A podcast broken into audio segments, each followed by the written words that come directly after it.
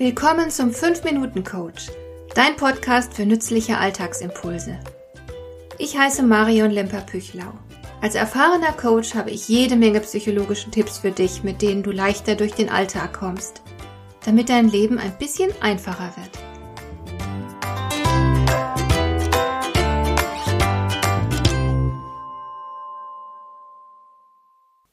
Wenn du dich für Fußball interessierst, dann kennst du ihn wahrscheinlich. Neven Subotic. Aber vielleicht ist dir dieser Name auch kein Begriff, deshalb möchte ich dir den Mann kurz vorstellen. Ein Fußballprofi aus dem ehemaligen Jugoslawien. Er hat unter anderem für Borussia Dortmund und den ersten FC Köln gespielt. Dortmund gewann mit ihm zweimal die deutsche Meisterschaft und 2012 sogar den DFB-Pokal. Er kann also auf eine recht erfolgreiche Karriere zurückblicken, die sich natürlich auch finanziell sehr gelohnt hat. Neven Subotic hatte alles, was ein junger Mann sich nur wünschen kann. Mit seinen Millionen konnte er sich Luxusautos und Häuser kaufen, um die Welt jetten, die tollsten Markenklamotten tragen und sich alles leisten, worauf er gerade Lust hatte. Heute schämt er sich für seinen damaligen Lebensstil und er sagt selbst, er sei so dumm gewesen und dass sein Lebensstil rücksichtslos, sinnlos und wertlos gewesen sei. Heute lebt er extrem bescheiden. Er hat eine Stiftung gegründet, in die sein Geld fließt. Er baut mit seinem Team Brunnen in Ostafrika. Er hat beschlossen, sich den wirklichen Problemen in der Welt zu stellen. Das tut er mit strenger Disziplin. Er verlangt sich viel ab, um maximalen Nutzen stiften zu können. Er ist durchdrungen von dem Wunsch, etwas Nützliches und Hilfreiches zu tun. Auch seinem Team fordert er deshalb viel ab.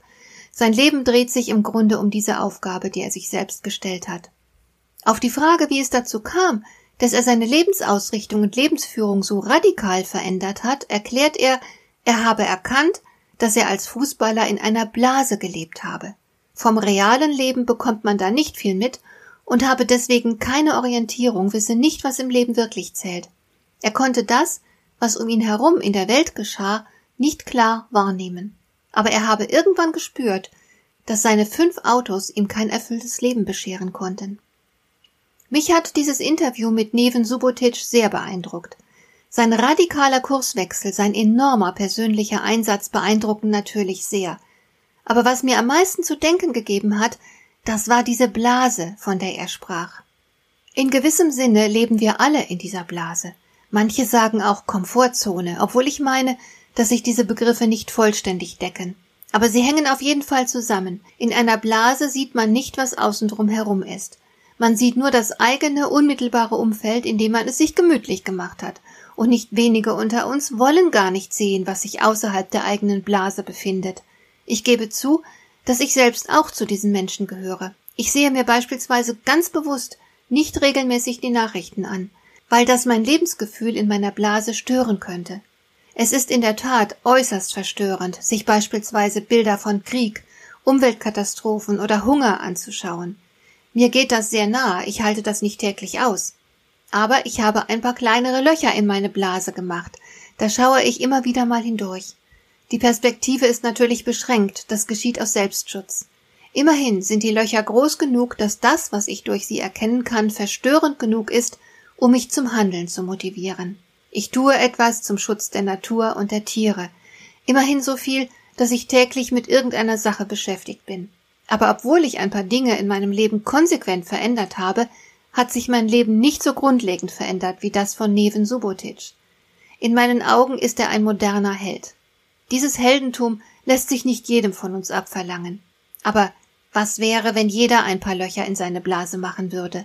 Wenn jeder für ein paar Stunden die Woche Netflix und Co. abschaltet und sich Dingen widmet, die sich außerhalb der eigenen Blase befinden, aber enorm wichtig sind?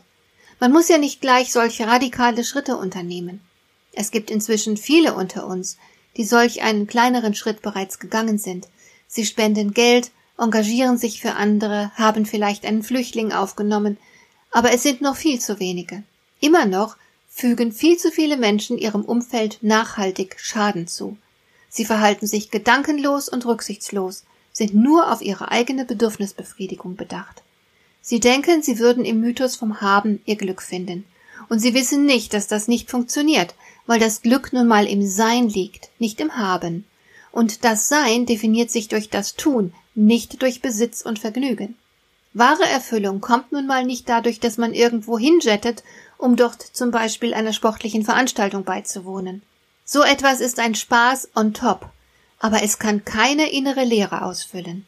Die Leere verschwindet erst, wenn wir etwas tun, das in unseren Augen einen tiefen Sinn erfüllt.